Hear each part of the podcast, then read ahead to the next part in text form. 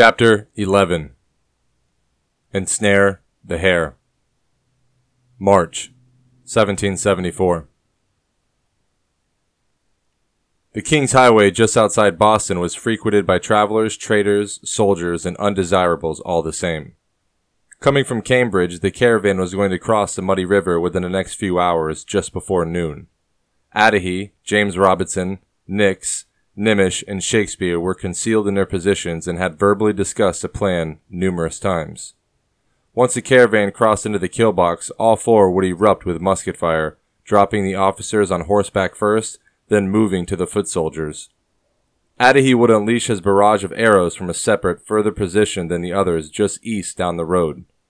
Once the officers were down, all five were to move in, utilizing the concealment of the trees and waist high shrubs, then kill the remaining foot soldiers and taking the king's coin as their prize.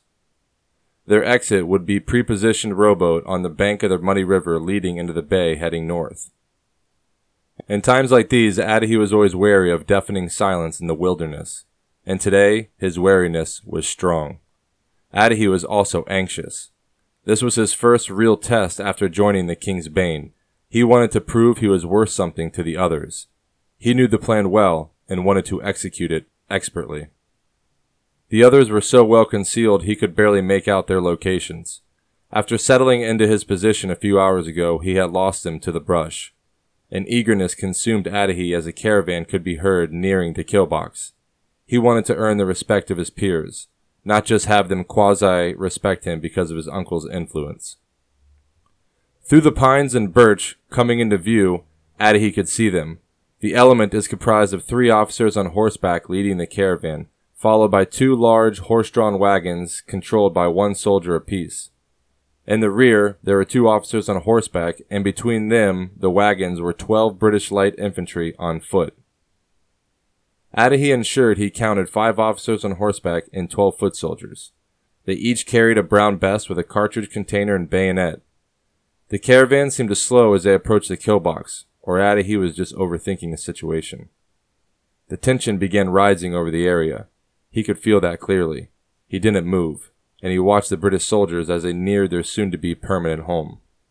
The fallen tree had concealed Addahi's body, allowing him to slowly draw his first arrow. He pulls back on the drawstring and slowly rises the arrowhead above the sideways tree. Musket fire erupts from the flanks, initiating the fight, and so begins death, collecting his reward. Thwip!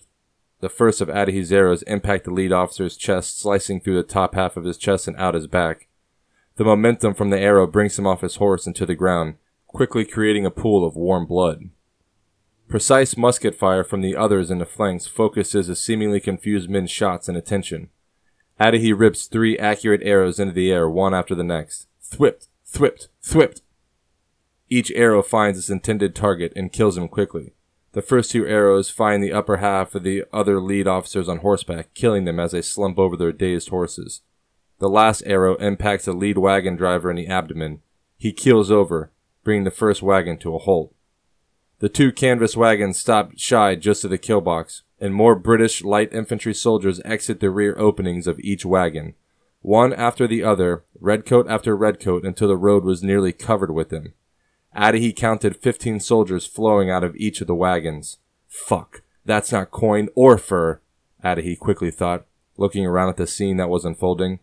Realizing they were in a trap, he quickly noticed their enemy went from 18 soldiers to 48 in a matter of moments.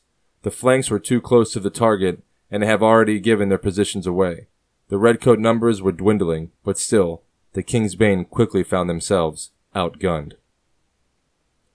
James Robinson was on the far northwest side, the flank three position, and was pinned down by a squad of soldiers. They had formed a wedge and began sending out more soldiers to root him out. Nimish was behind a thick tree a few yards off the road in the southwest sector, the flank two position, Having fired off all three shots, each killing their first targets, he was noticed by the new soldiers out of the wagon. The light infantry are skilled killers as they form a coherent wedge with a column of soldiers. The first column on a knee firing and reloading, while the column of soldiers standing behind them fired and reloaded as well. They begin timing their shots in synchrony, allowing one to reload while one shoots until there is no space between their shots. Addahi knows the plan has gone awry and needs a course correction now. Removing himself from the concealed position, he moves toward the chaos, taking cover as he moves. Quickly sprinting, he puts a bow and arrows back in the quiver and removes a tomahawk and war council dagger. He moves through the wilderness like a ghost, quickly through the trees, getting closer to his King's Bane companions. Flank one! Flank one! He distinctly shouts through the chaos.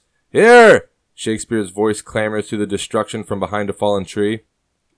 Adahy jumps into the concealment position as the lead ball rounds fly into the vegetation around him, impacting the front side of the tree. The noise is incredible. Blending shouts from dying redcoats and redcoat officers trying to coordinate the attack can be heard between musket shots and their end impacts on trees and bushes. We need to get the fuck out of here now! Shakespeare says loudly, trying to be heard over the chaos. We will. Cover me, Shakespeare. Shakespeare looks at the young man in confidence and nods. Adahy climbs out of the concealment position and runs between the trees directly at the closest formed ten-man wedge. The musket fire is grossly intense. The lead ball rounds impact the trees around Adahy, snapping into branches, nearly missing him. His breathing is smooth and steady. The grip on his tomahawk becomes tighter, and he focuses in on his target. Once the immediate fire is focused off Shakespeare in the flank one position, he takes his modified musket, fires, and takes out two men of the wedge, creating an opening for Adahy to pierce. Adahy sprints toward the wedge. Seeing the two men fall, he raises his tomahawk and throws it, splitting another soldier's forehead. He leaps through the opening of the wedge with the War Council blade in hand and thrusts it into the neck of the next closest soldier, bringing him down to the ground, snapping his neck in the process. The six other soldiers of the wedge are taken by surprise and scatter from their defensive position. Clarity controls his thoughts, and he moves with precision unmatched. One of the soldiers with a loaded shot fires and misses Adahy barely. Adahy quickly removes a tomahawk lodged in the dead man's face and low steps forward, inserting the blade underneath the chin of the next nearest soldier. The man's body stiffens, and Adahy removes his blade. An outflow of blood follows spraying the immediate area. He finally re-readies his stance. A redcoat with not enough time to reload uses his musket as an axe and swings at Adahy's head.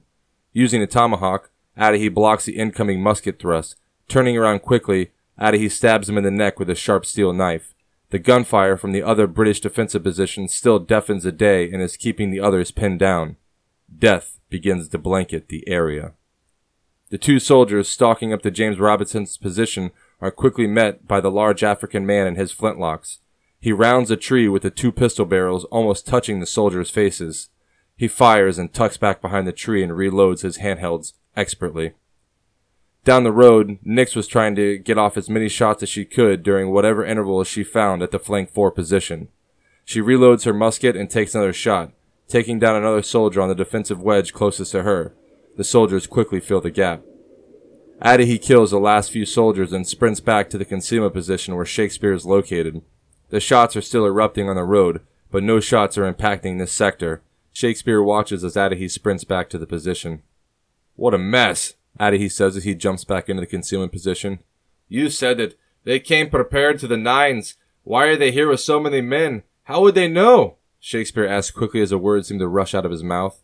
Who knows, but we need to get out of here. Alive. Adahy replies as he takes a knee peering from behind the fallen tree and surveys the carnage taking place. Right, it looks to be flank 2 is getting annihilated. We need to establish a new sector of fire and eliminate that threat. Adahy says as he loads his two long muskets before returning them to his back. He removes a bow and arrow, having a great vantage point from this position, pinpoints a cluster of men, and begins rapidly sending accurate arrows toward the enemy. Thwipped, thwipped, thwipped, thwipped, thwipped, thwipped, thwipped. Now let's go! Adahy says on the release of the seventh arrow. Each one of the arrows let loose impacts a soldier one after the other, dropping their bodies. Adahy was deathly precise with his bow shots. Shakespeare and Adahy stand up and sprint toward Nimish in the flank two position. The musket fire continues barraging the other flank positions on the far side of the road. Seeing vulnerabilities, the in command British corporal starts calling for a regroup in defensive positions. Nimish, how are you holding up? Shakespeare asks him as the two men arrived in Nimish's position. Adahy pulls out his flintlock and quickly fires into the closest cluster of soldiers. Gentlemen, I believe I have been hit, he says, unfortunately looking down at his abdomen. What? Where? Shakespeare questions quickly, examining his friend. Nimish's right hand is holding his bloodied abdomen, trying to keep the pressure on the wound. I've lost too much blood, Shakespeare. I know that it is certain. Death is near. Let us finish today and worry about me tomorrow, he says weakly with a dulled smile. Unfortunately, he's right. We need to get the fuck out of here. Get Nix and James and get the fuck out of here. All of us. This whole thing was a trap for us. We need to leave now, Addie says determinedly, looking at Nimish and continues. We reach the others on the far side of the road and we can make our way out of the channel on the rowboat and into the bay. From there, we can get you back into Boston and to the physician.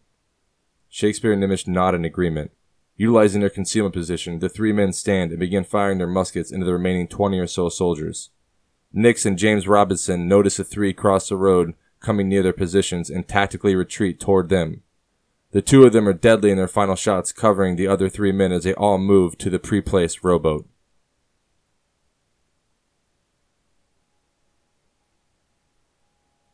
From the neck of Boston, just outside George's Tavern, Major General Agador Ivey heard the musket fire erupting directionally west near the muddy river. He knows immediately his trap has sprung. His team of ten horseback riders follows their commanding officer as they ride toward the chaos stemming from the wilderness. He knew a handful of rebels wouldn't be able to survive an ambush of 40 plus foot soldiers, and he was excited about the results.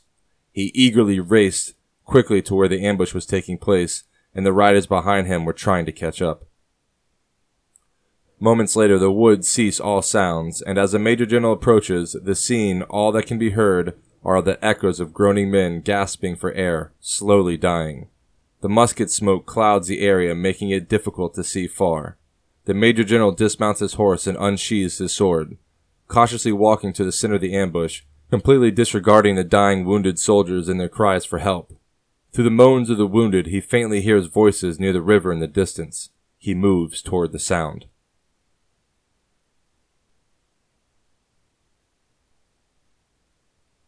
Come on, Nimish, stay with us. We're getting in the rowboat now. The words leave Shakespeare's mouth filled with a noticeable hope. Nix throws her muskets into the boat and hops in, helping Shakespeare lay Nimish down on the deck carefully. Stop talking.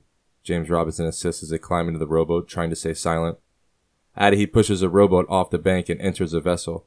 He and James Robinson grab the oars and begin power rowing, trying to reach the mouth of the river as quickly as they can. A few strong rows and they are off and moving quickly downriver. Snap! A lead ball round impacts the aft of the rowboat, splintering wood into the air. Fuck! Who the fuck was that? Addie shouts, startled at the incoming shot. Snap! Another ball round impacts the aft of the rowboat, this time lower. Make no mistake, I shall see you again! A faded, deep voice shouts from the distant riverbank. Adahy finally sees a man through the smoke, of average height but standing tall and proud. Major General Ivey was in his blood red overcoat with a black sash, uncannily waving goodbye to them from the river bank. The flintlock pistol in hand and the eerie half smile he carried were the last things that King's Bane saw of him. The imagery was seared into their minds.